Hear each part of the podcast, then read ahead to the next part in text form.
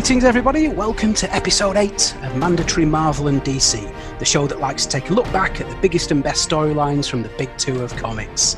I'm your host, Max Byrne, and I hope you'll continue to join me each and every episode as we cover these classic moments that have stood the test of time and crossed over into popular culture.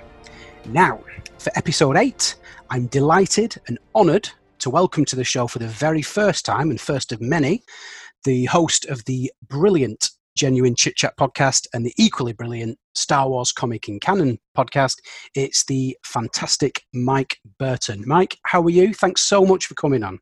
Thank you so much for having me, Max. It's great. And yeah, I'm doing really, really well. I've been having a lot more fun sort of with your show and a lot of the other guys' shows on the feed of Comics in Motion. I've been really loving like getting more into comics and stuff a lot more, not only with my own show, but everyone else's. So yeah. I'm really excited to talk about this and I'm excited to listen to more of your shows, get more comics to listen to, and come on again in the future and talk more. So very excited.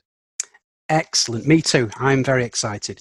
So, before we sort of announce what your choice is, every episode that we do of this show, it's the guest choice as to what book or sort of story arc they want to cover. So, we'll get to that in a sec. But first of all, just for people who perhaps may not have been exposed to. Obviously, as I said at the top of the show, there you're the host of two brilliant podcasts, two very different podcasts, um, by the very nature of them. So I just wondered if you wanted, you know, just spend a, a little while just telling people about obviously the genuine chit chat which you do and mm-hmm. the star wars comics in canon which is part of the as you said earlier the comics in motion feed which this show goes out on so obviously people yeah. the show can pick up yours so the floor is yours sir explain to us where these two sort of concepts came from Okay, no worries. Well, I'll start with uh, Star Wars comics in canon, uh, just for ease. So, obviously, anyone who's been tuning into your show um, will probably recognize on the feed of Comics in Motion. There's your show, there's Indie Comic Spotlight, there's the main Comics in um, Motion podcast, and then there's also Star Wars comics in canon, and there's a few more shows that are either coming out soon or already out at the moment of this recording.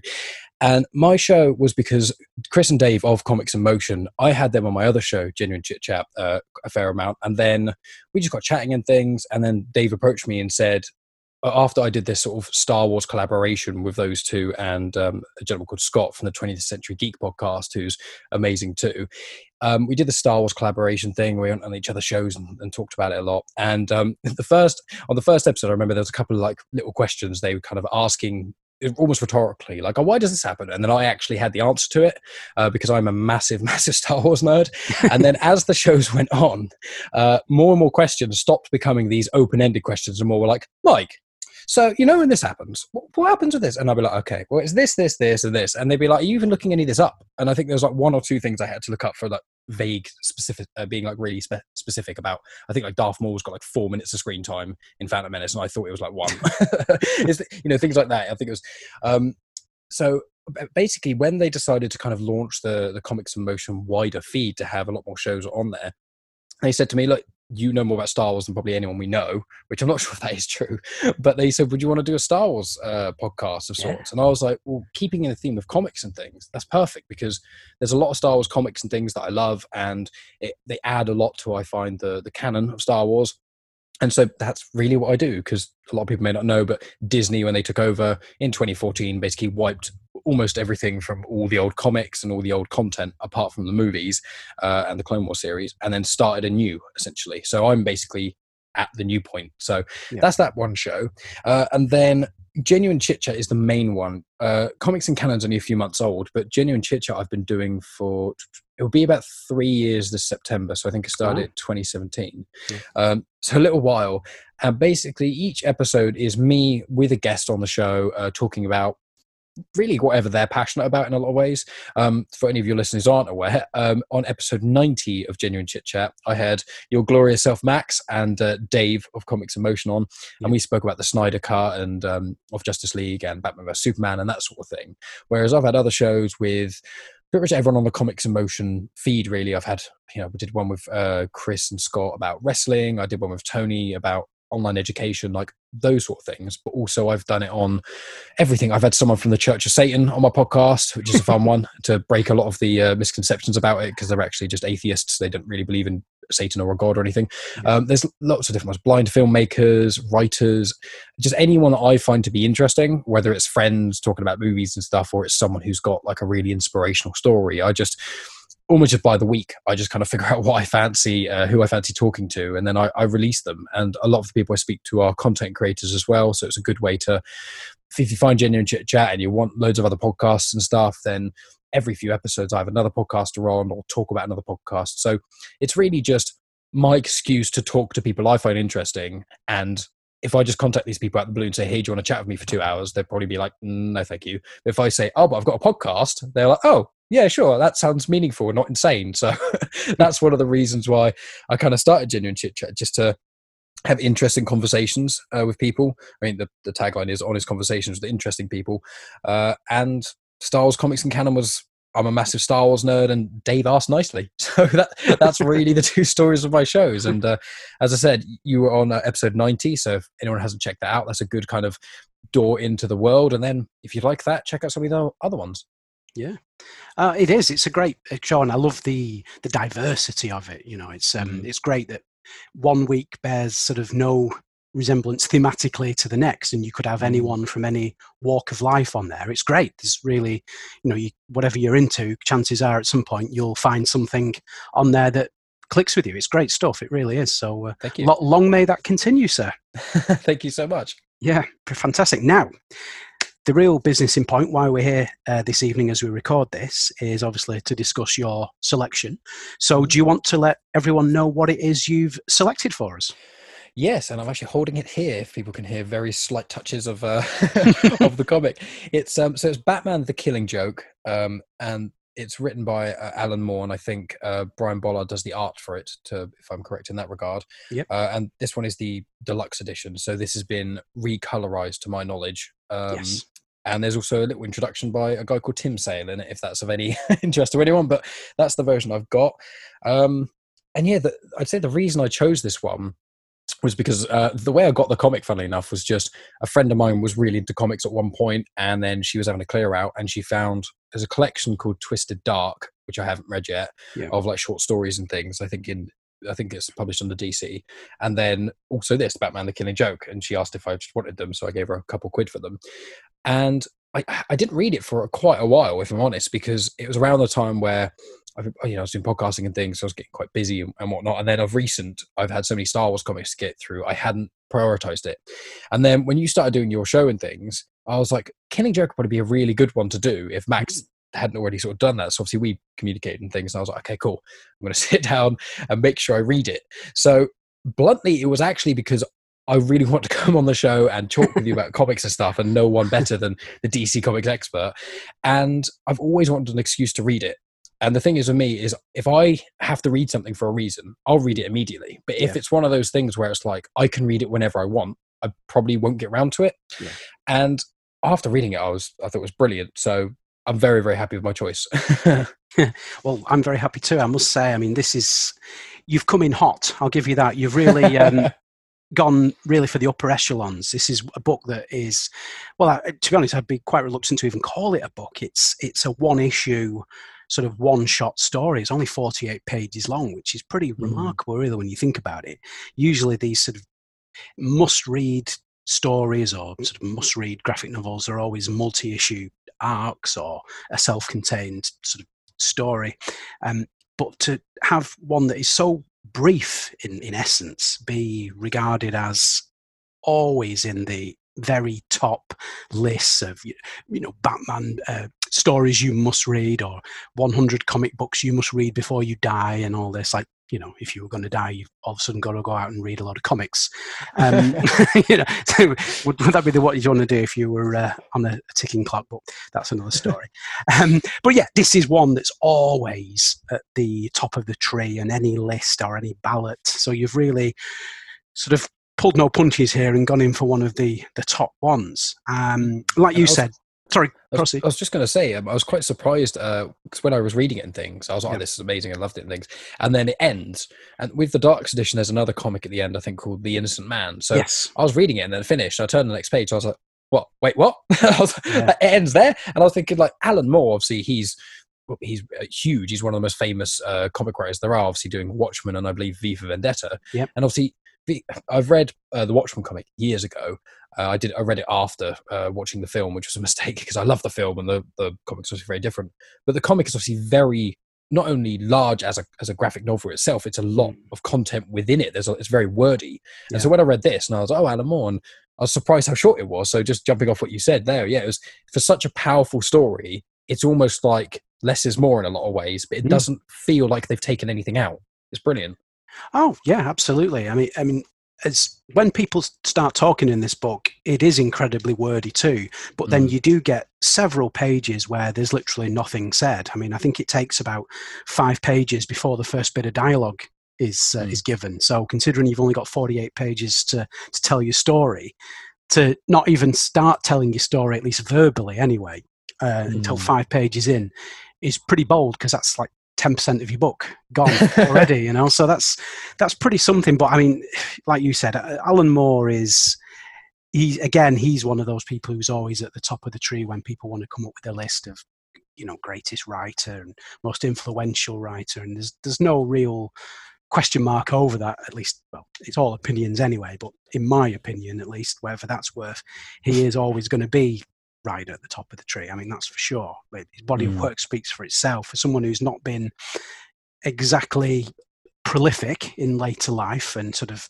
eschewed the spotlight the stuff that he has come out with prior to that is really stuff that is still around and so much of his work's been adapted and made into films or, or TV programs. I mean, the two you just mentioned there, Watchmen and V for Vendetta, just the tip of the iceberg. You had The League of Extraordinary Gentlemen, which was turned That into was the, the film one. with Sean Connery. Also, um, From Hell, the Johnny Depp. Oh, I've got Jack that the DVD. I haven't watched it yet though. Ah, it's uh, it's okay. That's book- why I haven't watched it yet. That's the problem. It's one of those films I was like, I feel like I should watch it because Yeah. everyone says it's one of those films It's like a classic, but it's not like this is going to blow your brains out. Amazing. It's just, it's it's, it's an okay film. I, I, a lot of people like to knock it because it's not it's not 100% faithful to Alan Moore's original vision, which a lot of people believe that kind of thing sacrosanct and the, you've got to do it exactly the same. And a lot of people aren't happy with you know Johnny Depp's Cockney accent, which you know, I'll, I'll, let- I'll let you looking forward to that. yeah, I'll let you be the judge. I'll let you be the judge of that when you get around to it. But it's not a bad film. But like I was saying, that's just an you know so many of his things have been adapted. His Swamp Thing run as well. He drew heavily on that for the Swamp Thing TV show, Mm. um, which scandalously got axed after one season last year. Absolute joke of a decision, but there you go. Um, so yeah, un- unquestionably one of the leading lights in the industry. Uh, and as you also mentioned, the art by Brian Bolland. What a superb artist! You know, Oh, the two, yes. yeah, and uh, um, greatly as well, uh, an all British uh, creative team on this book as well. Um, but covering such a beloved American character, it's quite something to see two Brits give him one of his most beloved and revered stories. Um, Mm. And I was going to say, Mm. what's an interesting thing about it as well is you find this a lot of British compared to American TV shows, which is almost all English comedy shows. The episodes are like 20 minutes long, and there's normally like six to eight of them, you know, with like Peep Show, Black Adder, and a Black Show, a Black Adder and Peep Show are very different. But even from those two all the way back to now ish, they're all quite short series, Yeah. but with you know, a few episodes of The Office as well, those sort of Mm. things. Whereas in America, obviously, they have basically 24 episodes of everything and you want to watch you know all seven seasons of arrow and you're going to be there for literally days whereas Yeah. english equivalents aren't as much and this comic i think is the same as that is that there's n- there's basically no filler of any kind in this comic and i think that's quite a british thing to do in general media I agree with you on that. I wouldn't disagree at all, um, especially in regards to this book. I mean, there is it's such a a lean, tightly wound story. There's no wasted space, is there? There's no panel that doesn't give you something and contribute something to the story. Like we already said, even the stuff where there's they're not telling you anything with words, they're telling you so much with pictures. It really is just such a nicely, tightly woven, perfectly packaged story with a we'll get to later a wonderfully ambiguous ending. yeah exactly Yeah, that's uh, an ending which sort of people take two ways, but we'll get to that, and I'll I'll uh, love to see what you think of the end and how you think the events have actually uh, transpired. Mm. Um, okay, so one th- one thing I want to sort of kick off with then in this book is it gives the Joker an origin story. Uh, this book um, throughout the book, we get these flashbacks uh, to his life pre-Joker that sort of depicts the events that took him down that path, and some people like that, some people don't, because the, the whole nature of the Joker is that he's never had a definitive origin story. I mean, it, even I think even in this they sort of emphasize the fact. I think he says something like, uh, "Oh, did the, the, Joker actually says something like, did that happen? Did it not?" I think when you're looking at your past, it's best to have multiple choice or something like that. Mm, so mm. he's not a reliable narrator. So I want to know. Do you like the fact that they've given the Joker this backstory, or would you prefer to be, him to be kind of as he's mostly been depicted, where he just is, and that's the whole point of him. He's this chaotic figure, this sort of opposite side of the coin to the Batman, and he represents chaos and doesn't necessarily need that. Hmm. Um, and in doing so, do you think that giving him this specific backstory, which we'll discuss uh, in, in length, do you think it makes him more sympathetic and the horrific things he does in, in, not just in this book but over his comic book career but specifically in this book he does some heinous shit. Um, lightly, yeah. it is isn't it? Oh my days.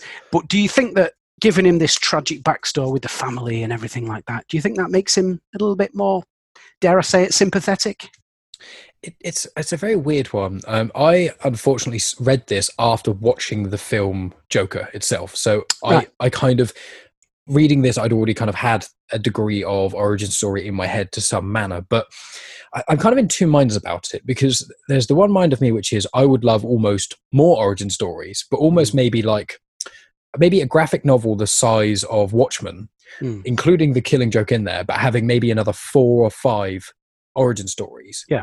And the last like page or something having like a fractured image of like the last panel of every story with the Joker's face in the middle and saying, is it one of these or is it not? Spin the wheel in a sense and yeah. make up your own mind. Like I would quite like it to them to make more to make it even more like oh no, the Killing Joke may or may not be his uh, story. Same as Joker the film, same as all these things. And he's got that, as he says uh, that you pointed out in this comic. He says basically like I'd rather choose between multiple histories. Yeah. So I think maybe, or even like a what would be quite cool is if DC made like a series or something, just like a five episode series, and maybe like each of them is just a different Joker origin story. Yeah. And they're all not canon but are canon at the same time because no one actually knows not even really the joker.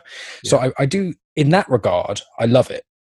But there is that thing that the, the reason i'm more i'm also leaning in the camp of maybe it was better to not have one was because everyone and their mums knows batman's backstory that yeah. everyone knows, you know, uh, Martha and Bruce Wayne were shot, and then most people also know it was coming out of a theater and things. And then obviously getting into the specific, more nitty gritty detail, I think is more dependent on what universe you look into.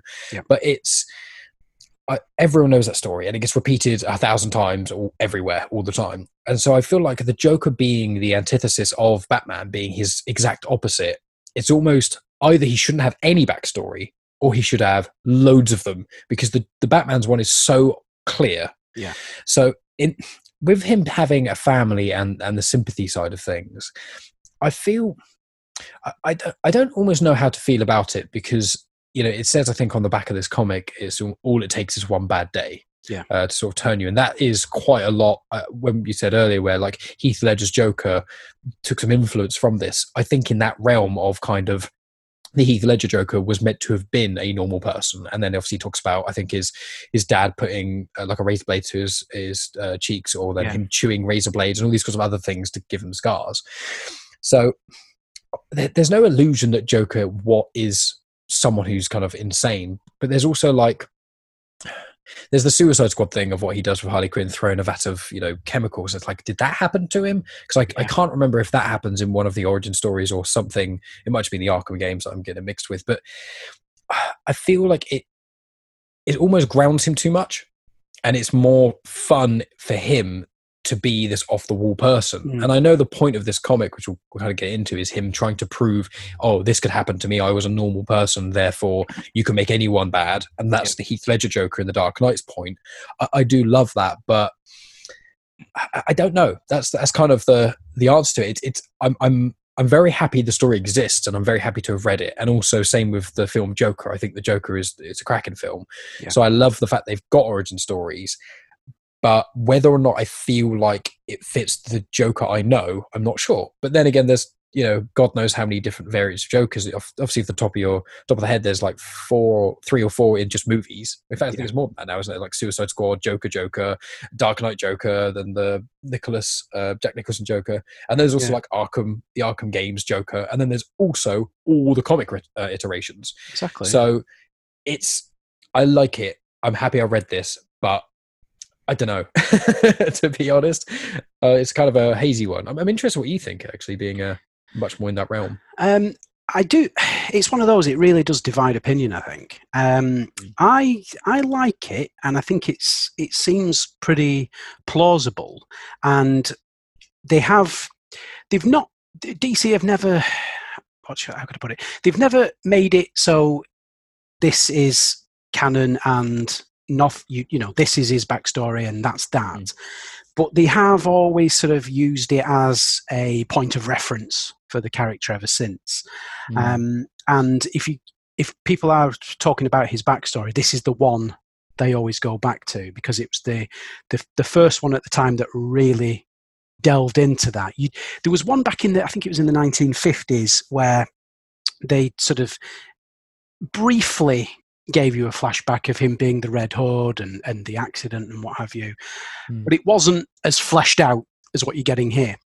Um, and I just, I don't know. I think for me, I, I really do like it, and I think it's a, I think it's a nigh on perfect book. But I, I always find that the the sympathetic side of the character, I, it just always seems a little bit at odds at me with the sort of sociopathic main, maniacal, genocidal character he's been ever since, and mm. the hmm. sort of beyond horrific things he's done. I, I just struggle to reconcile the two. Um, but it, as a story, it, it is great, isn't it? The way it's depicted. Um, oh yeah. The, and at the start, he just seemed like a decent fella. I mean, he, he is literally just trying to provide. He's, he's got a wife. She's she's got a, a baby on the way he's trying his best. I mean, they've not got a great life. They're living in like some shitty neighborhood in a, a sort of rundown apartment, but he's trying his best, isn't he? He's trying to make it as a stand-up comic and mm. escape from that life and give them a, a, you know a better life for his family. So at the beginning, he's noble and obviously sort of stumbles into this life of crime purely because he needs the needs the cash because he's not going anywhere, and you know he, again he wants this this better life, and hmm. obviously things all sort of transpire on top of that, don't they? With the sort of demise of his his wife, and then uh, having to still go through with this job being strong down into it, and then what happens to him at the end of said job with the the uh, transformation. I think it just literally just sends him beyond crackers. yeah, uh, yeah. Uh, to to put it mildly. Um, so yeah, I, I, I just to me the Joker is a character that I don't think you can ever make sympathetic. I think he mm. he, he, is a vile a, agent of chaos, if for want of yeah. a better word. He's, um, he's, he's, like beyond redeemable. So yeah. it's like even if you look yeah. of what he did and trying to humanize him, it's kind of like, yeah. well, that doesn't really, not that it doesn't fit necessarily, but it's almost like the, the reason you'd give it, like almost like a comparison is quite an unpopular uh, film is Spider-Man 3, which I actually like. But if you use Sandman it. in that, yeah, it's, I a lot of these films that people absolutely despise all their being, I'd never hate really as much as they hate. But with um, Spider-Man 3, you've got Sandman. And Sandman, yeah, at the start, he seems quite bad and stuff. And then it turns out he's trying to get medicine for his daughter that I think yeah. has cancer. And it's like, okay. And then you see the sympathetic side of him, you find out, and then at the end, Spider Man lets him go. And that's mm. kind of like you were doing bad things, but you've recognized it, you can redeem yourself. But with Joker, it's like you can't, there's nothing you could do to redeem yourself unless you literally sacrifice yourself in some sort of end game situation, as in not not the get film Avengers Endgame. I mean, like an actual the apocalypse is going to happen. You have to sacrifice yourself to save everyone. That is the mm. only way Joker could potentially get kind of redeemed, and that is yeah. like even then you're like it doesn't make up for all the stuff he's done. It's no. it's still it's just like well he was pretty bad but he did that one nice nice thing at the end. Yeah. Oh that's yeah that's that's precisely my point that the awful stuff he's done can't you can't go back and find sympathy for the character. Like like you say with Sandman there I mean throughout the course of that particular film he you know he, he's just trying to rob some banks, isn't he, or something like that? I don't think he actually yeah, tries. I don't to... think he specifically tries to kill anyone. It's no. not like the Joker killings, which is like you know horrendous uh, psychopathic stuff. Yeah, exactly. He's not there trying to you know make anyone else suffer. He's just trying to. It's all a means to an end for him, isn't it? You know, mm. and it was a, a, a, sort of a tragic accident that turned him into the Sandman, and he's not trying to kill the world. He's just trying to make some money, isn't he? So you can, yeah. See, yeah, you can see that redeemable side of it. But I just think here he's gone too far.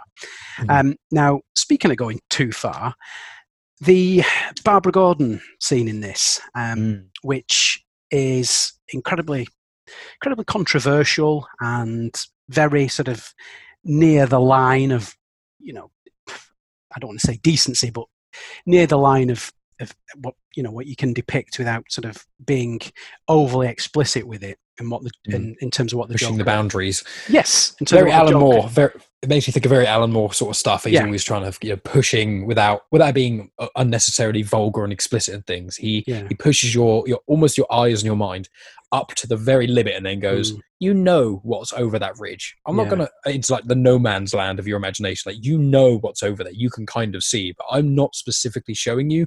I'm just getting you as close to it as possible, which I do love.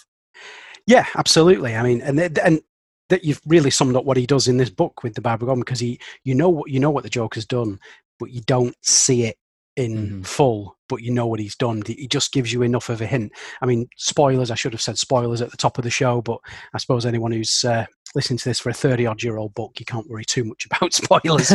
um, but um, yeah, so obviously, it, the Joker's sort of modus operandi for this book is to basically drive Commissioner Gordon, Jim Gordon, insane and prove that all it takes, like you said earlier, is one bad day to take someone who is, for all intents and purposes, a sane character, an upstanding citizen, a man of the law, and turn him insane. Just one mm. bad day. Uh, one day where everything goes horrifically wrong, your world collapses around you, and like it did to the Joker, uh, whether that's true or not, we don't know. Um, like it did to Batman, but obviously Batman ch- uh, chose to make sense of it and channel that. And in doing so, as part of his sort of conquest to uh, do this to Jim Gordon, he shoots his daughter Barbara, aka Batgirl, uh, in the spine, cripples her, and whilst uh, Jim is being sort of kidnapped and taken away for the next stage of his torture, um, Barbara Gordon is sort of stripped naked, and there's an implied sexual assault. We don't see it. We don't 100% get told that actually happened. He might just have taken the, the pictures of her there with the bullet wound and she's of naked, bleeding out on the floor. But it's heavily implied that he sort of did some horrific shit to her while she was in that state. Um, and not only this, they actually made this into canon as well because then Barbara Gordon um, became or the Oracle character in, in the wheelchair because she could no longer be Batgirl. Uh, I mean, they've since retconned it because in when DC moved to the New Fifty Two, they all of a sudden she could walk again and she was Batgirl again. When they rebooted the continuity, they just sort of went down a path of saying, "Oh well, yeah, she was crippled, but three years later she learnt to walk again, and now she's Batgirl." But for the longest time, she was wheelchair bound, so they kept that in. Um, what do you make of that particular chain of events. Um, a lot of people are not happy about it. Um, I'll get onto in a bit. Um, there's a sort of a movement where they talk about the use of women in that way in comics and um, how they're used um, to not to further their own character, but to basically service the growth of the male character through suffering. Mm. Um, but what do you think uh, of this particular scene? It's pretty, it's pretty grim, and mm. it is pretty grotesque stuff, but it's never, it's never explicitly depicted, is it?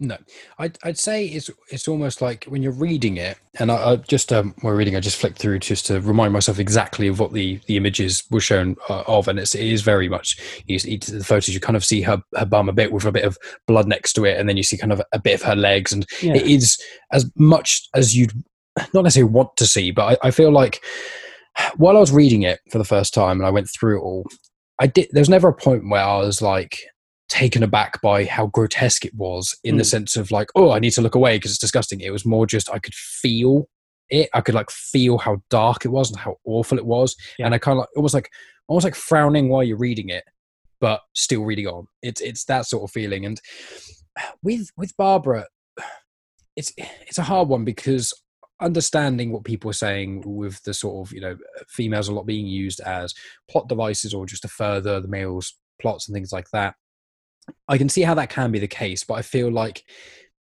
there's a lot of weight in uh, a male's a guy having a daughter. I'm not saying that guys don't love their sons. I'm not saying that mm. mums don't love their sons or daughters, but in a lot of the time, especially when you get an older man in power, such as Jim Gordon, yeah, he would sacrifice his life. He would sacrifice basically anything or anyone for the greater good. But his one sweet spot, if it was his son, it the scene wouldn't have worked in the same way because as far as I know, because Jim Gordon has a daughter, he is straight. So it, it's meant to be the case of he, the Joker is abusing his daughter, who he holds dear, mm. has crippled his daughter, and in those photos, it looks like she's either dead or dying in a, in a way, uh, kind of like writhing in pain and things, obviously bleeding out. And also, it is unfortunately the sexual side of it, which makes it so much darker. You know, yeah. taking shooting your daughter in the spine and then taking photos of her that is horrendous, obviously, but T- then stripping her naked and mm. taking photos of her, that becomes a sexual act. Yeah. And I feel like if he had a son, and obviously it wouldn't be canon or anything like that, it wouldn't make a lot of sense if he just suddenly had a son for this comic. But if he had a son and he took the naked photos of the son to a heterosexual male seeing pictures of his naked son, it, it doesn't have the same insane inducing effect as seeing your daughter in that position. So I feel like it's just furthering the Joker being going to any length possible to just prove a point. Yeah. And that's one of the things which the Dark Knight Joker is is very much why is one of everyone's favorite iterations, and obviously Heath Ledger's performance was great. But one of the things that struck me when I saw Dark Knight was when Joker did that thing where he put uh, two sets of people on boats. It was the prisoners and the yes. good normal people, and then he gave them both devices and said, "If you, one of you doesn't press the button, you're both going to die. One of you has to do it." And that was one of the moments that is my favorite part in probably the whole film. I'd say because that is when I was watching that, I was like, "That is so clever," mm. and that's what the Joker is. He is he's one of the most intelligent planners for a lot of things, but he uses it for such horrendousness. Yeah. It's like the most uh, grotesque creativity. And I feel like if it was another gendered character or something, it wouldn't have the same effect. I feel like it had to hit as hard as possible. And the scene where you know, Jim Gordon stripped naked and put on basically like a ghost town ride, and you've got the Joker sort of talking to him through the yeah. giant TVs and things, and then it gets a scene where everything is just kind of red and it's just uh, pictures of her and Jim Gordon just kind of trying to look away, but there's it's everywhere. He can't look away, and I think you know it it, it was so hard hitting. Yeah, I don't feel like it could have been done any better. And yeah. and that's why I feel like that scene itself is in this scene in this book. I feel like everything works together so well because every piece of the puzzle was necessary. And I feel like if any part of it was changed or amended, it would, or even anything's maybe even added to it, it would actually take away from it. It's it's meant to be purely what it is, and and I'd say I love it. And I mean, the theme of the comic. I mean, the I've got to say the art style as well. Like the one of the first things I thought when I opened this book and uh, started reading through it is mm. you've got the the first, as you said, the first five panels, uh, first five pages rather. It's just like nine panels a page of just things happening with not really any text. Yeah. And I feel like the whole theme of it goes together very well. And there's this sort of this darkness, this eeriness to it, and you only see what you need to see. Yeah. And then you get to that scene, and it's probably the one scene where people would go, "You should. We don't want to see any of this." It's like, no, you're seeing what you need to see. You're seeing as much as you need to see, and that's the beauty of it. So, yeah, I would say in that it, it's just it's the most horrendous thing you can almost do to someone, and because of that, it's brilliant in the context of the comic book, and I think it fits perfectly with the Joker. This, if someone doesn't know who the Joker is or anything like mm. that, I would say, aside from maybe Dark Knight, only on the basis that it kind of is more to him in that you know two and a half hour runtime than maybe in this comic. But I'd say this comic itself is the perfect one person, one shot guide to what the Joker's all about. I know yeah. it's got the origin story stuff as well, but even if you maybe took the origin story out, if you just showed him being Joker and what he did, you'd immediately get an idea of what kind of person, and what kind of character the Joker is compared to anyone else. And I think in that regard, it's just done excellently. Yeah, it is. Um, I, it's um, they, they call it fridging. Um, this sort of Mm. way of treating women. It goes back to something that happened in the uh, after this actually, but they retrospectively use this as an example. But in the Mm. nineties, there was a comic, a Green Lantern comic, where his uh, girlfriend or the fiance, wife, other half was uh, killed by his villainous adversary and Mm. stuffed in the fridge uh, in the Oh, God. house for him to come home and find. Yeah, Mm. uh, which is pretty pretty grotesque to say the least. yeah. Um, but that became a thing. I think, it, yeah, it was mid '90s, I believe it was, and that became a thing where they, they it was called like the Women in Refrigerators um, website that they, they came up with the like like '90s, and there's a lot of feminist sort of comic book fans and writers. Um, sort of talking about this, where female characters are sort of injured or killed, or you know, worst maybe even raped. Um, sometimes to stimulate like a, a the male character's story arc moving forward or to stimulate motivation for that male uh, protagonist um, to go forward and take on the, the villain you know get his his comeuppance. Um, and that's what they're there to do in essence you know. They're not Mm. there to have their own part of the story. They're there to be the quote unquote sacrificial lamb. Um, so it I'm I, in the, within the context of this book, I think I'm okay with it because I don't think it's there for the sake of it. And a character like Barbara Gordon is anything but a sacrificial lamb.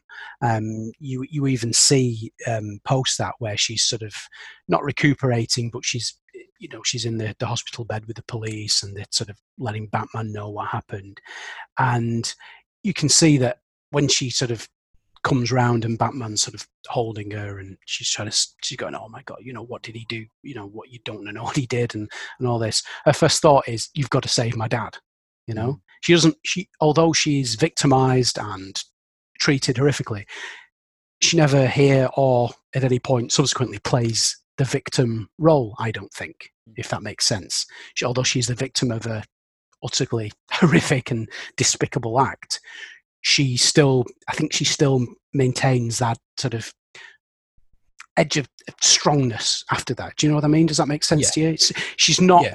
she you know she is in essence uh, that's her two scenes in this book really isn't there? They're getting shot at her father's apartment and then the scene with her uh, in the hospital bed afterward. But she doesn't although she is there to literally to just be that person and to be used by the Joker to get to her father. It's not. It's not even personal. You don't think um, with her anyway. It's it's personal with her father. Um, Mm. I just think that she does at least maintain some air of, of, of almost strength, if that makes sense. Yes, yeah, it it does. She, it, I didn't when I read this. I never thought of her as like a, a damsel in distress. No. I just thought of her as just a casualty of the Joker, and I think that the Joker in himself, f- from what the content that I've consumed uh, regarding Joker and things, he doesn't, to my knowledge, really care about gender. He will just, to be blunt, fuck anyone up who's in his way. Yeah. and that's and any means necessary. And in this specific scenario, the thing that would have hurt Jim more than anything was to hurt Barbara. Yeah. So I think in that context, it, it's what like what in, in, in if people are going to get up in arms about this specific comic, Hmm. I understand there may be like a, an issue within the comic book realm and things, but in this specific comic, I just think if you looked at Commissioner Gordon as a character in the canon of this sort of uh, Batman universe. Hmm. Is there anything else you could have actually done, which would potent- if you're trying to make him go insane? Yeah. What could you do? If is more the question I would ask in some ways. Yeah, yeah, exactly. Um, and that sort of ties into the I think the main theme of the book actually. Um, Mm. Although it's a Batman book, it he is not the main character of this sort of 48 page magnum opus. It's a Joker story, isn't it? It's not a Batman Mm. story. But I, it, I think that it, the sort of main message of this book is is oh, yes, it's about you know how far can one person be pushed uh, in the shape of in the wake of, of tragic events and things, everything piling on top of you. But I think what it is fundamentally about is showing that Batman and the Joker are so fundamentally shaped in the same way and so alike. They're almost two sides of a of the same coin, aren't they? Mhm. You know, they- they're both shaped by tragedy and loss. Um, again, we don't know if what the Joker that memory, whether that's actually true, whether that happened, or whether he was just born batshit. We'll we'll never know for sure, and that's the beauty of it, like we've said. But both of them had that one bad day, didn't they? You know, Mm. that man was a child, and his mum and mum and dad were gunned down, murdered in front of him. Think about that; what that must do to a child. Uh, but he took that pain and that trauma and that suffering and channeled it into becoming Batman to protect the innocent and war on crime for the rest of his life. Whereas the Joker took that tragedy and loss of his, you know, his, his pregnant wife dying and him being in an accident which dramatically altered his appearance and gave him this hideous look, uh, and became, for all intents and purposes, a fucking lunatic. so it's like, do, do you know what I'm saying? It kind of yeah, it's, Makes sense, it's doesn't exactly that. they're very I'd say- similar, but so so opposed at the same time. The light and the dark. Yeah. I'd say it's one of those things, which is what this book does do beautifully. Is exactly as you've said. Is it's kind of like if the world hurts you, how do you respond? Yeah. Do you respond by hurting it back to get it even, or do you respond by recognizing that life is just shit sometimes, and you want to try and improve everyone else's? And and that's what happens just with people, isn't it? You know, you get people who do get unfortunately abused as children, but it's not Mm. every person who is abused as a child becomes a heinous person. It, it's I'm not saying with child abuse it's this simple. I'm not. I don't want to get into some sort of big debate about that. But Yeah. in the context of this comic, it is basically horrendous stuff can happen to anyone. But if it happens, when you stand back up again, will you stand and then push everyone else back to the ground, or will you stand and try and bring everyone else who's down up with you? And Batman is the person who he wants to try and make the whole world better Mm. because his world was so dark. Yeah. Whereas Joker wants to make everyone else's world as dark as his because he suffered. Yeah. And I think that is exactly that's the main line where they differ. Almost everything else about them is similar to, to the core of their being. It's Mm. just that almost that one thing. Yeah. Oh, absolutely. It's like they both went to the edge Mhm. and were standing over the abyss, and one of them sort of stared back at the abyss and used and went, "No, I'm not going to be beaten. I'll channel myself. I'll train myself. I'll use every penny of my fortune and my resources, and I'll make sure." Or at least I'll, my obsession is that this won't happen to anyone else, and that's Mhm. how I'll live the rest of my life. Whereas the other one looked into the abyss and just in his own mind at least saw that the world was just a fucked up place and we're all doomed and you know the, that's the joke um, so why not embrace the chaos and fuck it all and let's just watch the world burn you know Mm. Exactly. yeah Yeah. I think so. I think it's it's and there's so much of that in this book. I mean, the opening scene, isn't it? Where, where we were saying before, you, after you get that swathes of, of pages with nothing to say, Mm. is it? It starts, doesn't it, with Batman going to visit the Joker in Arkham Asylum. Although we find out he's not there; he's escaped by now. Yeah. But he's going to see him, isn't he? To say, look, you know, the way this is going to end, our sort of eternal fight. In the end, we're going to kill each other. He actually says, he literally says that to him, doesn't he? He says, Yeah. in in the end, we're going to kill each other, aren't we? You know, perhaps you'll kill me, or I'll kill you. I don't know how which way it's going to go. It could be tomorrow. It could be in the future. We don't know. But I can only see that as the ending. But I don't want that to happen.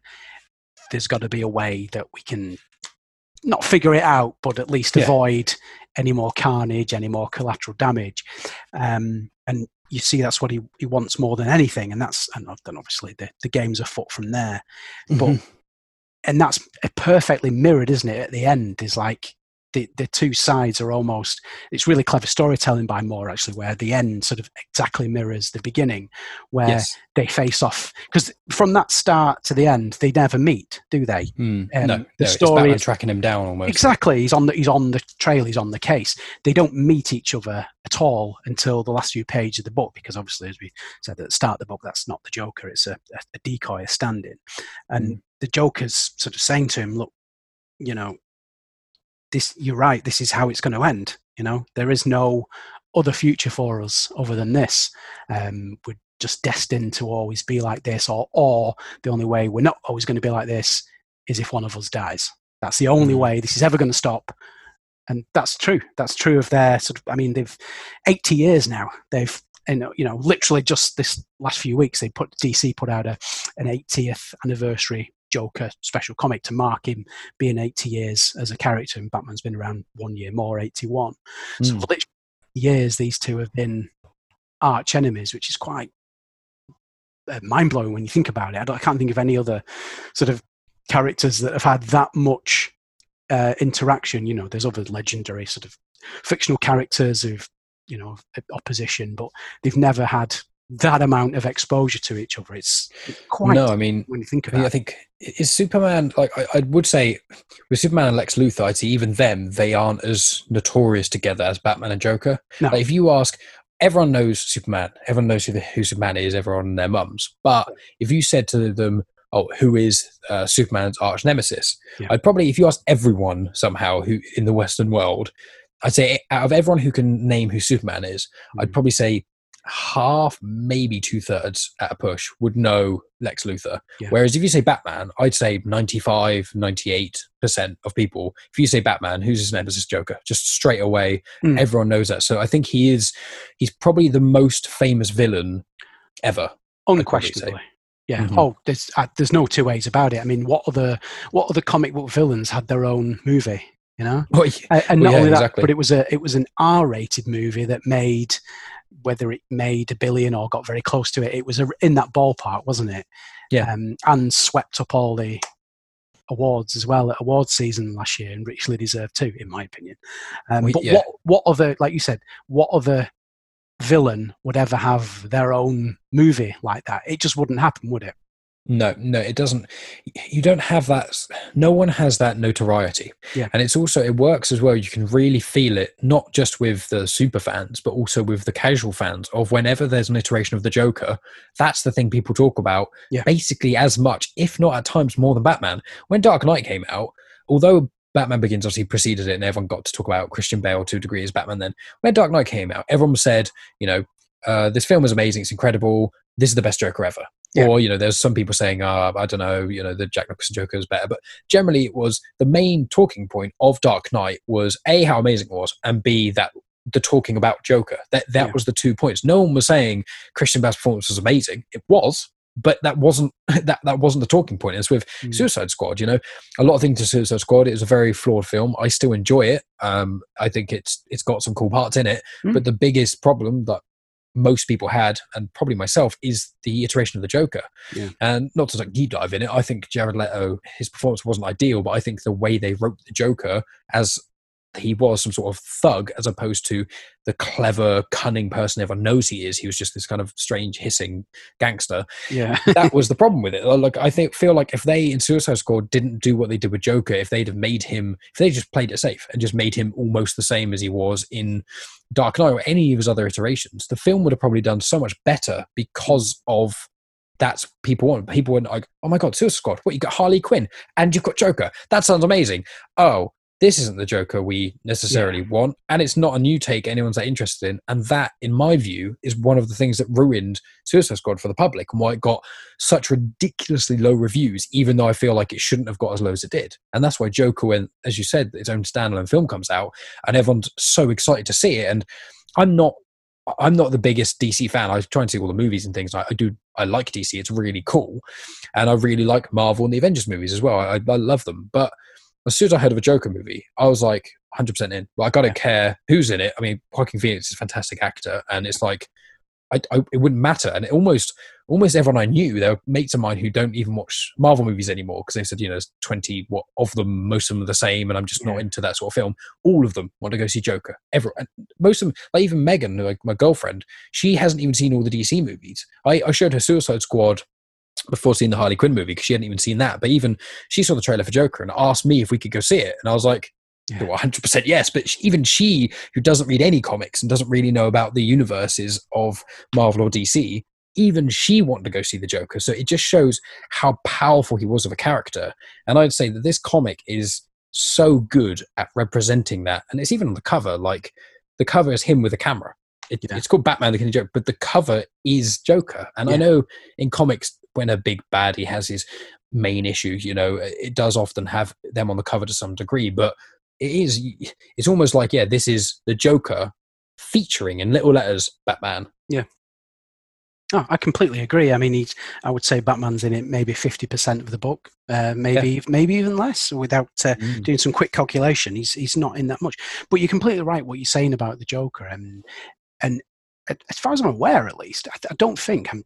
I'm sure somebody out there will probably shoot me down and correct me when I'm obviously wrong. But I, I can't think of any other character, fictional character, obviously, mm. um, that's had two people play it and both win Academy Awards for playing it. Heath Ledger and Joaquin Phoenix both won Academy Awards. Granted, Heath Ledger won Best Supporting Actor. He didn't win Best Lead Actor, which Joaquin Phoenix did, but it was nevertheless he won an acting Oscar for it mm. um, for playing the same person. You know, the same character. Vastly different films, not the same universes. Blah blah blah blah blah. But this and years apart fundamental. Well. Uh, exactly, yeah. Uh, but but the same character, and I can't think mm. of any other fictional role where two people have played it and both won Academy Awards for it. I, oh, I that's a bit of a trivia that one. If uh, anyone knows if that's the case, you know, Jesus or something like that. um, Jesus, Passion the Christ, or maybe something else. But even that, yeah. I, it's very hard to think of. I mean, superhero films. Everyone, you know, generally in air quotes, everyone loves Marvel movies, but mm. it's quite rare for them to win awards. It it doesn't or at least in my mind, I, they've obviously visual effects and stuff off the. I mean, like sort of the really yeah. big awards, they're normally. I don't really recall many of them getting there. It's normally other films. So for a film that is, mm. You know, wasn't going to be in the DCEU, but I think now they're kind of going to push it into the DCEU, or, or, there's talks of it, maybe of a sequel, and they're probably just going to DC kind of kind of figure out where they want to go with it if they want to make a sequel with Joaquin mm. Phoenix, and then probably push that into the DCU. But it is weird seeing like a superhero film that getting that much uh, wind behind it, and it literally yeah. just being marketed as yeah, this is how the Joker went mad. That's it. There's no that in the trailer wasn't saying like oh, there's a big Batman fight or oh, it's you know retconning Suicide Squad. Nothing. Like it was just hey, this is a man and he goes mental and he becomes the Joker, and that, yeah. that's the premise of the film. And it's so simple, but it's mm. so brilliant, and it just shows the diversity of Joker as an individual as a character, as as an ethereal character, and it can have so many different iterations. Yeah. But people are still going for it, even after the Suicide Squad thing. I imagine a lot of people were like, "Look, don't don't care about Joker anymore," and then Joker comes out, and you're like, "No, I'll give it, I'll give it another go for this." Oh yeah, he's one of them. It'll just be forever being new interpretations will always come round. I mean, they reckon. I did read the other day that in obviously the the Matt Reeves Batman, Robert Pattinson Batman that will be out mm. next year. Uh, hopefully, if it's not been production's not been held up too much by uh, the COVID, but it should be out next year. Um, they they reckon even there they might be towards the end, or uh, maybe even like a credit scene which teases the Joker for mm a potential sequel to that film. I mean, just I mean, I mean, if and if he is in that, well, would that be Joaquin Phoenix's Joker? Which I don't know how they'd fold that in because that film, is, of course, is set back in the eighties, isn't it? In The Joker film, and mm.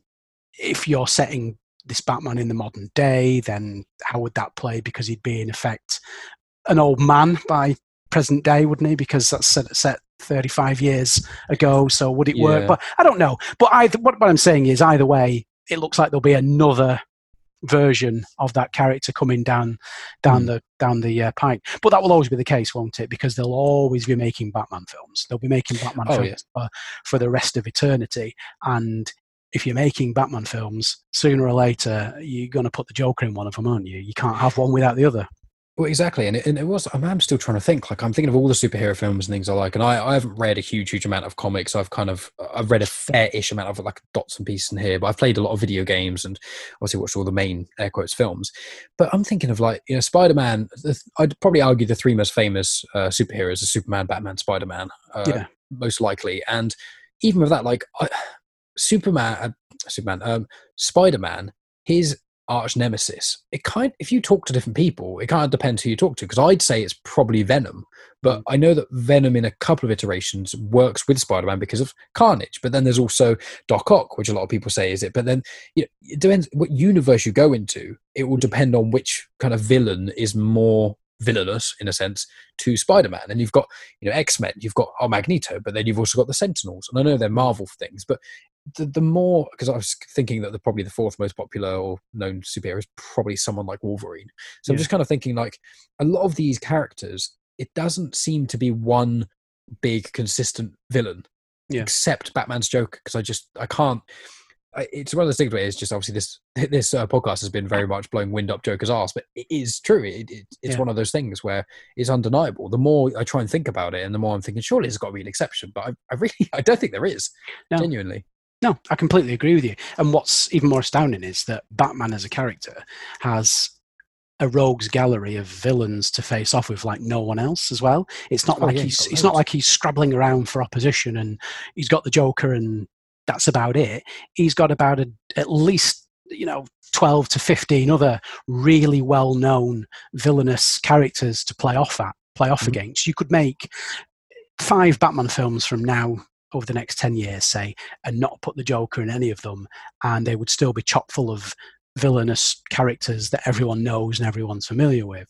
Yeah. Um, so it's not like Joker's got nothing to compete against in the sort of Batman, Batman uh, universe, has he? But he's just transcended that universe to become something something huge, isn't he? I mean, you know, everyone Mm. sort of waxes lyrical about Thanos these days, and what a Yeah. great what a great villain that was and is, and you know, those films are superbly plotted and pointed out and everything. But before the MCU, would your average sort of obviously your comic book fans would know who Thanos was, but before the MCU would, you know, I didn't. casual. Yeah, exactly. Yeah, I, I didn't know. So Exactly. I'm sort of case in point, but everyone, like you said, everyone knows the Joker, don't they? You know, hundred percent. from young to old. I've got a five-year-old son. He knows who the Joker is.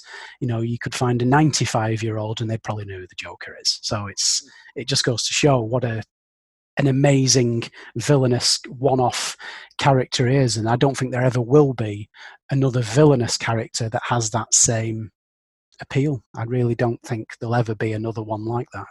As- long as uh, people are producing this kind of thing, I just don't think it'll happen. To be frank, No, I, I- I agree with you. I don't think it. I, I think he's got the legacy behind him and the Yeah. potential in front of him as well. Yeah. So yeah, I agree. Yeah, oh, it's an evergreen character. Um, speaking of the Joker, then one thing then that is open, very much open to interpretation in this book, in a book full of things that are open to interpretation, is the conclusion of the book, and it can be taken in a lot of ways. It's been sort of very ambiguously written by Alan Moore and extremely ambiguously drawn by Brian Bolland, and that is the fate of the Joker at the end of the book. Mm. Um, so we get this big face off where Batman finally catches up with him. We get this sort of knockdown, drag out fight, and Batman's still saying to him, "Look, you know, this is our last chance to sort this out. You know, what you've done is horrific, but I don't. I still want to bring you in by the book. It's what Jim Gordon wants, which is astounding. That despite all that, you know, if it was me and he'd done what he did to uh, to my daughter and put me through that, I'd be like, just fucking kill him. Just yeah. yeah, you would though, wouldn't you? But he even Oh, 100%. yeah, when Batman catches up with Gordon and he's sort of stripped naked with a dog collar on and he's been subjected to all this horrific, traumatic stuff, he still says to Batman, doesn't he? I want him brought in by the book. Don't don't kill him. Don't don't do this. Bring him in alive. I, I need it. Um, and and that's what Batman wants, isn't he? He's saying to Joker, look, it- you know, I've got the pages in front of me. He's saying, you know, it doesn't have to end like that. I don't know what it was that bent your life out of shape, but who knows? Maybe I've been there too maybe I can help. We could work together. I could rehabilitate you. We don't have to kill each other. What do you say? He, you know, he's just beaten the shit out of him, but he says to him, you know, I'm not going to kill you. you. You deserve to die, but I'm not going to kill you. You know, it's not too late. We can not fix you, but at least stop you from doing this kind of thing again. And and there's like this pregnant pause, and Joker says, "No, I'm sorry, but no, it's too late for that. Far Hmm. too late." And then you know tells this sort of elaborate joke um, and then the sort of debate is does batman kill the joker at the end of the book? We get this we get this joke where he tells this sort of elaborate gag to batman and and batman starts uncharacteristic, uncharacteristically uh, smiles and starts laughing at him sort of uncontrollably and the pair of them are sort of laughing uncontrollably. And then it's very cleverly drawn isn't it? You see this image of batman he, putting his hands on him, but then you think they're laughing together. So is he like mates do when you're laughing together? You might put your arm around each other or hold each other up because you're laughing so much, uh, Mm. or is he is he stabbing him through the heart? I mean, it's it opens so much interpretation because just after that, the laughter stops, doesn't it? There's not there's Yeah. no more sound. So what do you think? I mean, there's no right or wrong answer, is there? Really, it's you can No. how you want to take it, and it's kind of an in isolation story. So you can't say, well, he, he, he couldn't have killed him because he was back later that year and a death in the family, crowbarring Jason Todd over the back of the head. So he's not dead, and he's been back ever since. Um, of course, but within the context of this story, yes, he could have killed him. Um, what do you think? Yeah, because I've I've basically the reason I've got the comic next to me is I want to specifically look at the um, look at it because as much of this this comic is very much the written story is as equally important as the visuals of this one. Whereas I find like there's certain other comics, uh, like a lot of the Star Wars comics I read, it almost doesn't really matter what you're seeing because it's the dialogue that makes the thing end, makes the plot move forward, that sort of thing. But as you say, this comic is so brilliantly done that visuals are as important, if not arguably more important, Yeah. than just the, the dialogue itself. And I think if you took all the dialogue out of this, the, the comic would almost make the same amount of sense. But if you only put the text, it wouldn't. It wouldn't at all. Yeah. So I'm looking at it, and it is is interesting because yeah, you've got sort of the, the nine panels per page thing again uh, on the final page, which I really like, and then you've got him sort of ending his joke. Batman says "heh," and then the next page they're both laughing, and then you hear the sort of the wee noise, which I assume is the police car, and there's like a head or a Batmobile, and there's uh, lights coming in the background, and then there's the ha ha continues, and then the ha ha stops, and the last three panels you get the e noise of either the car or the siren, and then the last two panels are basically just rainwater. Yeah. I I don't know, uh, which is obviously the kind of the bad answer, but I remember when I read it, and then I when I first read this, and I turned the page, and I was like, wait, and you turn the page, and it's got the sort of outro thing by the author or by, by Brian Bolland, and I was like, oh, and so it took me a minute, and in this version that I've got, it's um, you know the cover's got uh, Joker with the camera, but it's hardback, so you take the the sleeve off, and then the fifth to last panel, as in the one where uh, Joker, uh, Batman is holding Joker, and it's got the laughing. That's on the cover of the hardback, and it's all foil. And I remember seeing that, and I was like, oh, and I was like, it's called the Killing Joke. I wonder if this is where he kills Joker. And then you get to the end, and it's like a few things did run through my mind. It was like there's the part of it which is does he have almost like a really brutal way of looking at it, but almost like he's got like a spiked glove, and he literally punches through Joker's chest, and that's Mm. like what you're seeing, or is it he's Mm. holding him by the throat, or is it you know, is it a case of he's holding him there and then the car kind of comes and Batman throws him into the car and the car it could be so many different interpretations of mm. it. And with him the Batman laugh is definitely the thing that makes you question the most because as you say it's so uncharacteristic of Batman. He's so he's so stoic and he's so calm or angry. And him laughing it's like is he laughing because he's finally lost his marbles and he's finally realized like there's no getting to this guy it's Yeah. it's just the end here and that's why he's laughing or is it he's kind of he's laughing because he's like here we go again we're stuck in this circle you know i i'm inclined to think if this was taken as its own individual if this was i I know there is an animated movie thing of it but if this was like a movie and they did it shot by shot exactly the same as this Yeah. And then it ends exactly where it ended and there was somehow no other content in that universe i would say i think he did kill him. Yeah. because of the laugh. And i i think that with all of that and batman trying to give him the last chance and almost begging for him to just be like he's almost saying to joker look just be quiet. Say you're sorry and i need help and Mm. i'll forgive you. That's all you need to say. That's and even though we both know you're still going to do these things just let me have this. Let me just for gordon who does he wants you to let me have it. You know let me have this calm and we can try and work something out even though it may not go down that way because obviously of the stuff he said at the start. And him laughing is just i think batman finally almost losing to the joker. Yeah. but because that that is kind of the joker's goal isn't it? That's what it's kind of his thing is like he's trying to make someone in air quotes normal or in air quotes good fool that's his whole goal with with jim and it's maybe the whole idea is maybe that was never the point the joker was never trying to get jim to go the idea was he was trying to get batman to kill him Mm, yeah. because if Batman killed the Joker, he can never come back from that. If Jim lost his mind and went crazy or whatever uh, somehow and was irredeemable, there could be another police commissioner. He probably wouldn't be as good as Gordon, but you could kind of, but there can't be another Batman. And if Batman loses his rigid morals for even five seconds, that is enough for someone to become a villain. You could Yeah. be, as an example, you could give to charity uh, your entire life. You could donate at all your money to charity. You could spend all your free time doing stuff at homeless shelters and Mm.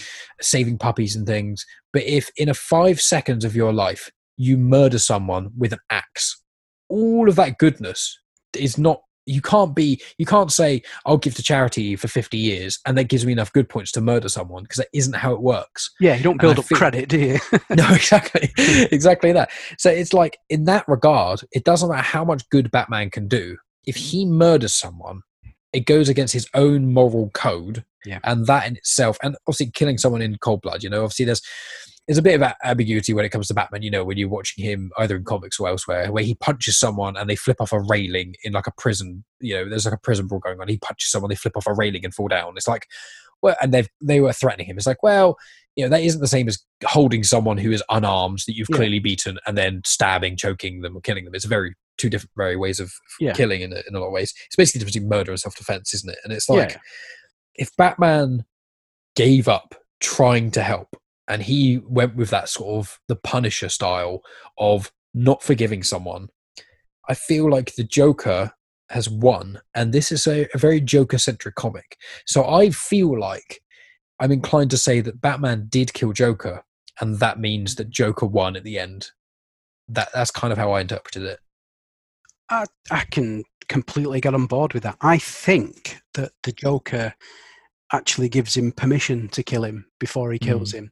With that whole bit I was just quoting before about him saying, you know, we'll sort you out, we'll fix you, we'll, we'll you know, we'll, we'll fix your head, we'll sort this out. Mhm. And he's, he's, he specifically says there, we don't have to kill each other. What do you say? We don't have to kill each other. And the Joker just says, no, it's too late for that. It's far too late Mhm. and then almost as he's like the condemned man with his sort of last last request his last meal is him telling this joke. He's the joker. He's a he's a in this context of the story he's a one is a failed stand-up comedian isn't he? So telling Mhm. jokes was was going to be his career his path to fame and fortune and a and a better life for his wife and, and child to be. And obviously that didn't happen. It was all taken away from him. So i honestly think that I mean, again, it's all interpretation, isn't it? It's all Mhm, how yeah. someone sees it. But the way I see it, at least, is at the end there, Batman gives him a choice. I think he says, "I'll if you don't want me to kill you, I won't kill you. I'll I'll bring you in. I'll arrest you, and we'll lock you up, and we'll we'll work on you your head." But I think that's the Joker saying to him. He gives it that moment just to think about it, and goes, "Ah, fuck it." Nah, it's not gonna. It, that's not how this ends. It ends with one of us dead and he knows it's not he knows it's not going to be him because he's lost the fight so the only way this is going to end is if batman kills him and i think he in that th- in that panel there he's giving batman permission to end his life and then Mhm. and then as a the condemned man gets last request granted don't they uh, Mhm. before they're executed and it's just his way of doing that is him saying i tell you what i'll tell you a joke because that's what i am i'm the joker i'm a stand-up comic so here we go Mm. this shitty joke. And like you said after that joke with batman because the thing about batman is and it's still a, a, a joke in, in dc comics to this very day people st- you know is the fact that he's like a, a humorless character.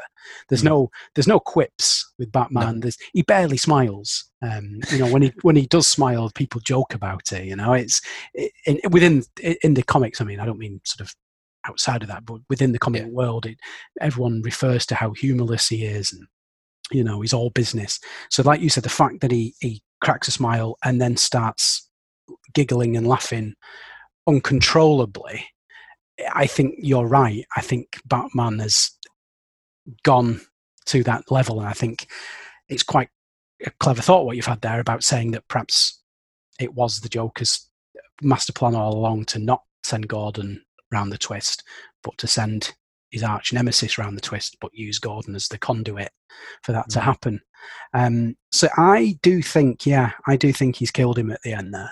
Um, Yeah. But we'll never know because there is no definitive answer. I don't think Alan Moore has ever, to the best of my knowledge, given a definitive answer on that one way or another. he's not that kind of guy, is he? A lot of the time, he just kind of wants things to be interpreted, and that's why he, a lot of the time he moans about movies and things Yeah. if they're ever made of his own works. He just goes, "Yeah, I didn't watch it, didn't want to. These they've interpreted it in some way. I'm not interested. I wrote it my way. People Yeah. can interpret it how they want, but I don't like people telling others this is how it happens." And obviously, movies in general are a bit more sort of solid, and where everyone wants, you know, this Mm. I know it didn't happen when Watchmen or V for Vendetta came out, but you know, when it was when movies are now, it's very much okay. This is the canon. This is the Yeah. MCU. This is the DCU. This is the Star Wars canon. This did happen Yeah. objectively. It was on screen. If you don't like it, tough. That's what's going on, and that's that. I think from what I can tell about Alan Moore and some of the things and the interviews I've heard of him and things, he is not really one for that sort of stuff. He is much Yeah. more.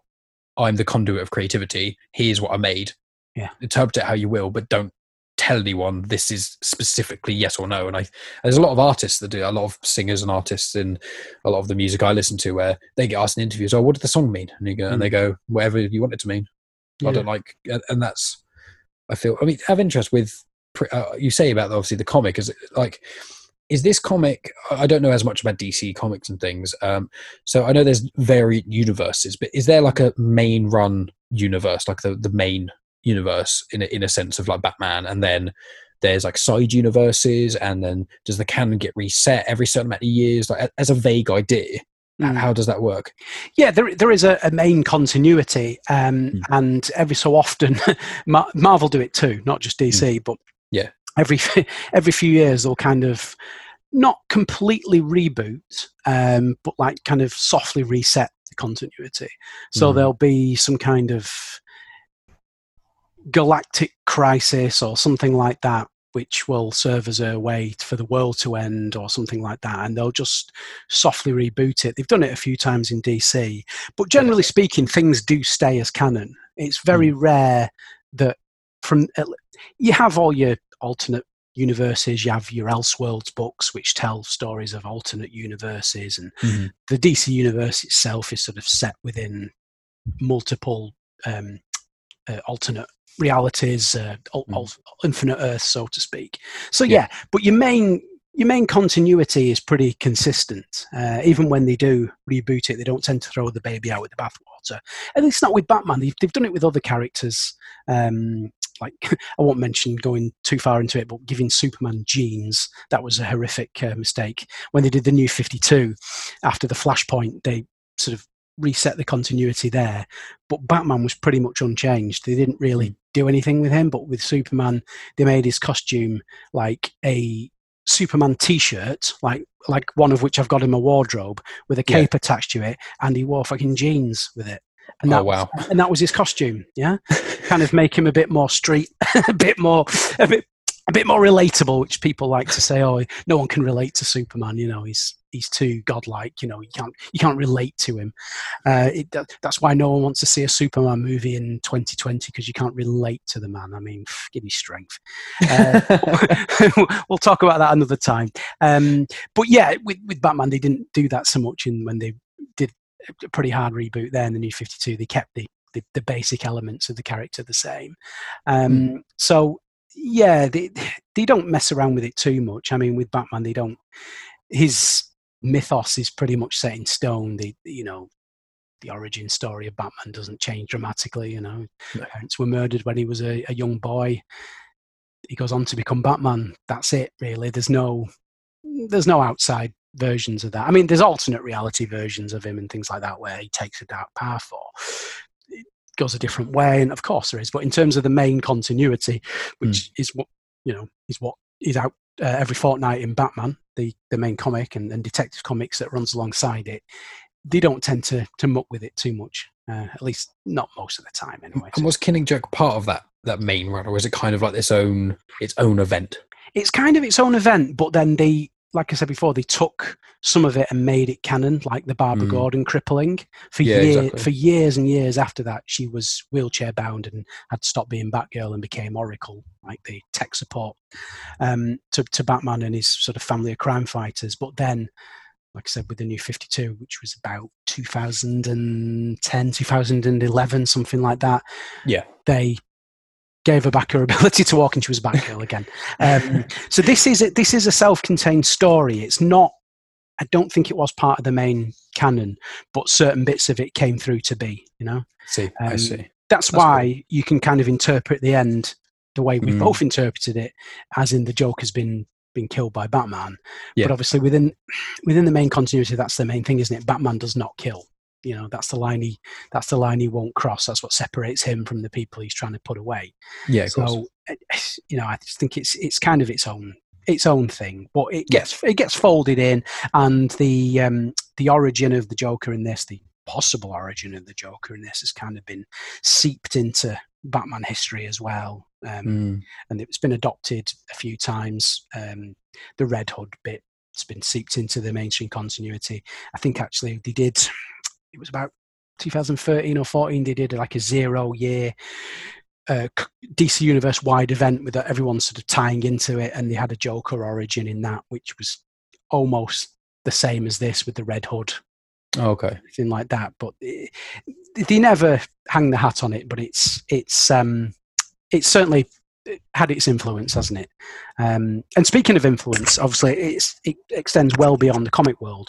Um, like obviously we were talking before about the Joker movie before, and um, the Dark Knight, even Batman '89. Tim Burton's Batman has a sort of a Mm. similar way of the Joker comes to be with the the falling into the the chemical pit. Um, the Dark Knight Joker, like you were saying about Heath Ledger and his ambiguous uh, explanation of, of his sort of origin and how he got the facial scars. You know, I think even his methodology in that film, I think he says something like, um, madness is like gravity, all it needs is a little push, which Yes. kind of is what the message of this book is, isn't it? Really, it's kind of 100%. it's very similar. Um, you know, he's not trying to do the same things in, in this book that he does in the Dark Knight, of course not. his motivation is all, almost the same, isn't it? He's trying to turn. He's not so much trying to turn Batman or Jim Gordon mad. He's trying to turn the city of Gotham mad, isn't he? And like you said, the, Yes. the scene with the uh, the two boats, one with the convicts from the prison and one with the quote unquote normal people.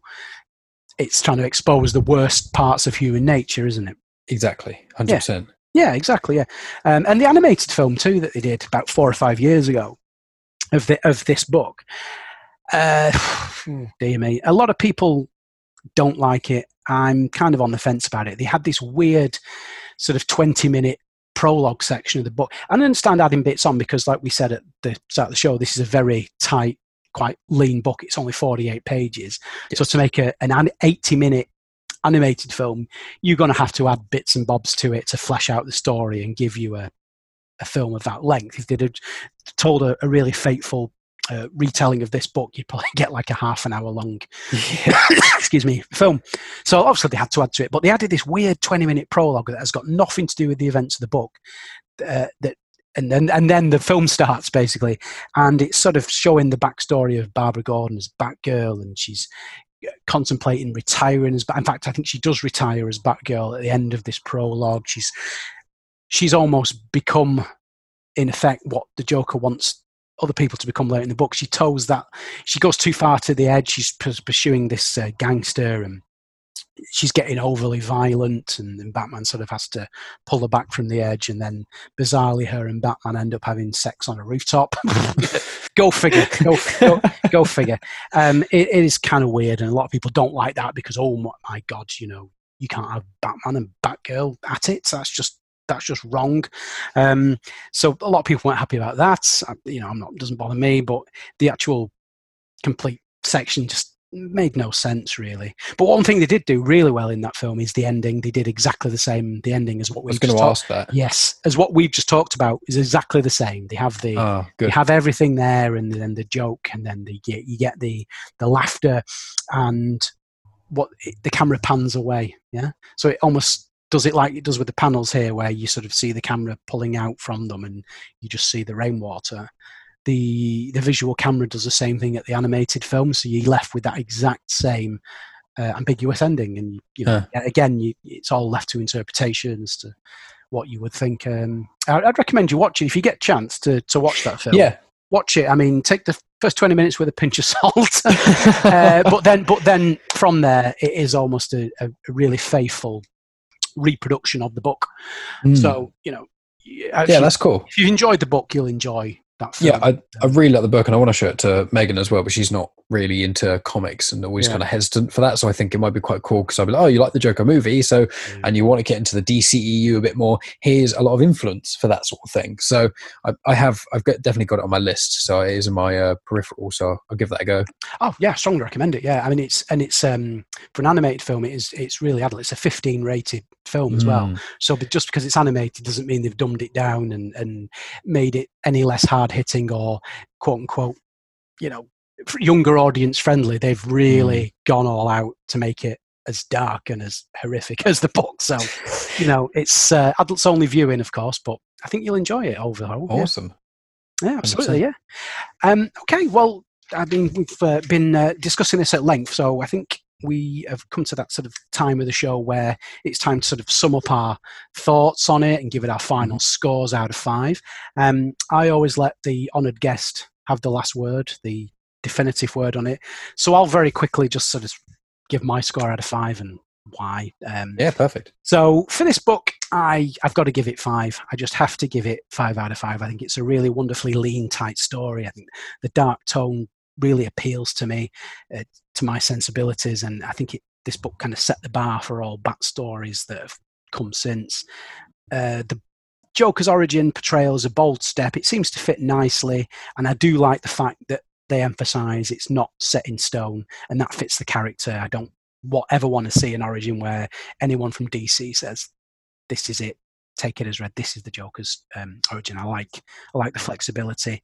Um, i mean its influence not only on comics but on the larger media world. Can't be overstated. To this day we see it being drawn upon tell tell other bat stories um, despite being close to the bone at times i don't think it exceeds the boundaries of good taste and it is a, a bold delve into the mind of the joker. The the art's brilliant. It works together with the writing. It's a perfect synergy i think to create what I would call a, a seminal piece of work. So I can't give it a higher score than that. So uh, over to you, Mike. Let us know what you think.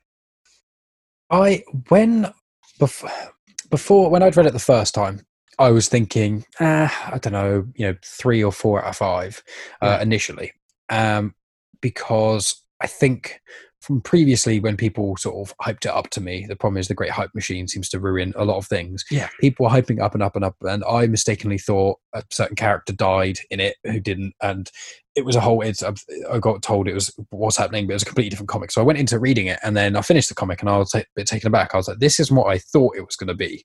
So I had to reread it in my sort of okay, read it for what it is, not from what this thing that you think it, it would have been or, or whatever. And when you I- I don't implore anyone who reads this, whether or not you loved it the first time or weren't a big fan, if you just read it a second time, it's almost a different viewing because the subtleties in so much of it. I mean, where I've been reading a lot of Star Wars comics recently for see my other show. I've I've been taking note of a lot of the artists. Uh, some some of them do a bit more cartoony, some do a bit more detailed, and I personally am much more into detailed work. I know it takes a lot longer for people, but I I love detail when it comes to Yeah. comics and things. And I think the art in this comic itself is some of the best art I think I've ever seen in anything, Mm. um, in written media and stuff. It's it's got the perfect amount of detail in every way. I think the way the panels are done, like we've discussed it a couple of times, the first few panels where it's ju- the first few pages where it's just nine panels per page. Uh, they're almost like trading card sized panels, and there's just that, and you just see bit by bit, and you can feel it, and you f- you can almost hear the rain while you're reading the first few pages, or when he's outside, and at the end you can you can almost hear it because it, it's done so well. And there's certain panels the Joker kind of pops out a little bit. But one thing that I forgot to bring up actually was in the flashbacks, they are black and white, except one thing in each panel, or almost every panel. There's one thing that isn't black and white. Yeah. And I've just flicked to a middle bit where um, Joker's talking to his I think wife at the time, and like I think there's carrots in a box or something that he's got on a table, and then in the next shot there's like an apple in the corner, and that's yeah. red. And it's things like that, which I, I it's in flashbacks. I like when flashbacks become black and white because it makes it much more obvious for the audience and things. Yeah. But just having one little bit of color, it, I don't know what it is about it, but it's just brilliant Yeah. and it's just something about it. And I know that this comic was, I think, originally released in black and white, and then it got sort of redone and recolored, and a, a few things kind of drawn over. Um, but the same sort of style is sticks with it. But I think that this is, I would give it a five. I, I think Mm. that especially after speaking about with you and i've been trying to think like if i gave it a four i would say well there has to be a reason it's not a five. And i'd Yeah. say well the story is punchy. It's very dark and i am a big fan of dark things. It's one of the things that mm-hmm. I mean, I, I I love all the Marvel films and things, and one of the reasons I loved Endgame and Infinity Wars because they're so dark, and they're not like Thor too dark, which is crap dark. I mean, like actually, actually not just ev- not the color palette is grey, like it's actually dark, Yeah. and that's what I feel like DC really need to stick to going forward, and that's one of the brilliant things about Joker is in its standalone film is that it's a dark, dark film. It- It's got weight to it, Yeah. and I think that's what DC does the best is it's got a lot of weight, and I just feel like this comic, uh, it doesn't it doesn't need anything to be added and there's nothing I would change about it. It's got weight. The story goes along at a really great pace. You don't need to know really anything about Batman or Joker or anyone Hmm. because within seconds you already that first conversation that Batman has with um, the sort of Joker fill-in. As soon as he has that conversation, whether or not you've ever read Batman or you've read a million Batman comics, you know exactly what is going on perfectly. And I think Yeah. that the way Alan Moore and Brian Bolland mm, put this together with full color and everything, it, I, I can't, I just can't think of a way I would improve it. So in in almost surprising myself, I'd give it a five on the basis that I would implore anyone to read this and actually say, what would you change? And I- I'd be genuinely interested to know what someone would change about this novel because I, I can't think of anything.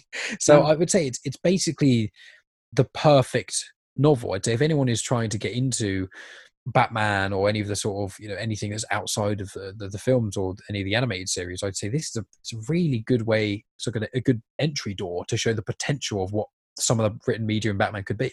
Yeah, I completely agree. I don't find any fault in it. Um, Mm. I think it's it's lean. It, there's no wasted space. I hate books that sort of have filler pages and don't advance the story. Everything in it is is is on point, isn't it? The, the writing, the, like you said, the art is to die for. Um, Mm. the- the the best I've ever seen. Oh yeah, it is um, unquestionably, and just everything about it is is top notch, isn't it? There's nothing that's lacking. Every the the, the characterization spot on. The the sort of inner workings of the characters' minds seem authentic and true to what you'd expect. I just think it's a perfectly observed and and perfectly um, written piece of work. I can't give it any any more. and it's even just at the very final page when you've got the Batman laughing scene. It's just that one panel where it's just Batman's face, and he's got a little speech one just says "hair," and then the next panel he's laughing. But that he's got the slightest, slightest smirk, and it is it's perfect. It, it's just it encapsulates it, and it's as I said when you're reading this, you feel it's it's almost like I, I was reading, I had my own sound effects going, and you've got the rain. You can hear it while you're reading the rainy parts. You can kind of when you're in the uh, the parts where they're in the Funland part, you know, nearer the end, and Gordon's going through this horrendous ghost train thing, and it's just like you can all the color palettes and everything. It just the, neither the comics uh, art nor the dialogue lets either side down. It's like Yeah. this perfect balancing act Yeah. where it's almost like if you added 0.1 percent of anything to any part, it would completely unbalance it Yeah. not completely, you know, it wouldn't ruin anything, but it would unbalance it. But they've they've somehow managed to absolutely spot on to the pinpoint, make everything just work, and it, it the comic reads exactly how it could. And I figure I feel like I could almost sit here for two hours and just talk about the last three pages Yeah. and discuss interpretations of i could probably think about five different interpretations of what happens at the end easily. And uh, that's brilliant. I mean i don't often like open-ended stories because I often find that certain people do them when like in in movies often it happens where you've got an open-ended thing and they it feels like they just don't know how to end it so they just Yeah. kind of don't. Whereas this was like no they know how to end it and they end it exactly where they want you to end it and and that's right and you can take it in a hundred different ways. You could you could say this is the end of batman's morality. That's where it stops because if he killed the joker in that last panel that's where the story ends because that's where the batman stops being who he was and starts becoming the Mm. person that joker wanted him to be. You know there's hundreds of different things you could incorporate. So yeah i just i think this is absolutely brilliant and I i can't recommend anyone whether or not you're into dc batman or anything i just think this as a standalone graphic novel is is well worth the read for anyone Yeah, absolutely. Yeah, it doesn't require a wealth of background knowledge. You can just pick it up and plow straight into it because everyone knows who these characters are. You don't mm-hmm. need to know the minutiae of them to to understand what this book is and what it's trying to say. Um, yeah, it's it's absolutely spot on.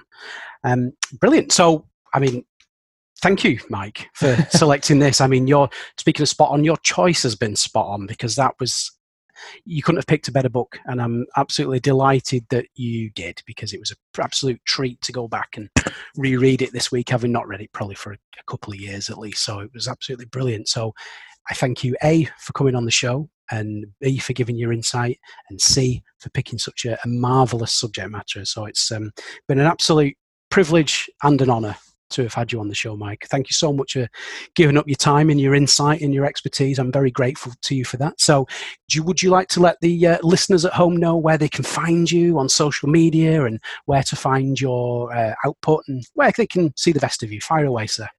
Yeah, sure, no worries. So, um, obviously, my two shows there's Star Wars Comics in Canon, which is released on Saturdays, usually um, on Saturdays on this very feed of Comics in Motion. And then my other show, Genuine Chit Chat, um, you can find that basically everywhere you listen to uh, this this podcast as well. It's on Spotify, Apple, Google Podcasts, Stitcher, all those sort of usual places. And uh, with Genuine Chit Chat, um, my social media for both Star Wars Comics in Canon and Genuine Chit Chat, it's just at Genuine Chit Chat on Twitter, Instagram, and Facebook. Uh, message me on any of them if anyone wants to chat. And my entire back catalogue of Genuine Chit Chat it's a big variety of things. You can go on YouTube and I've put them into sort of vague playlists of ones that are more about music, ones that are more about movies, ones that are more comedic and things. But if you are if you look at my back catalogue and are a bit overwhelmed, just email me or contact me on any social media and I'll recommend anything that fits your fancy. And you know, check out episode ninety where the host Max Byrne he comes on and we talk more DC and things, less so about comics and about the movies. So if you liked this uh, chat with me and Max, and definitely check out episode ninety of Genuine Chit Chat and yeah, at Genuine Chit Chat, basically anywhere. Fantastic. Um, if anyone wants to uh, likewise say hello on Twitter, I'm at Maxy Byrne, which is M A X Y B Y R N E. There's links there to the various uh, comic book related and pop culture related sites I write reviews for and what have you. And of course, there'll be uh, links to this show and the Comics in Motion uh, Twitter feed as well. So there's everything there you need to uh, find what's going on. Um, so thank you to everybody for listening. But most importantly, again, Mike, thank you so much for coming on. It's been an absolute treat to have you on. So I look forward to doing this again in the very near future. Yeah, 100%. Thanks so much for having me on, Max. It has been an absolute delight chatting with you. And yeah, we'll definitely do it again going forward. We will indeed, sir. Yes. So all that needs to be to do is to say thank you for everyone to listening. Uh, take care of yourselves, stay safe, and uh, we'll see you again down the road. Okay. Bye for now. Bye.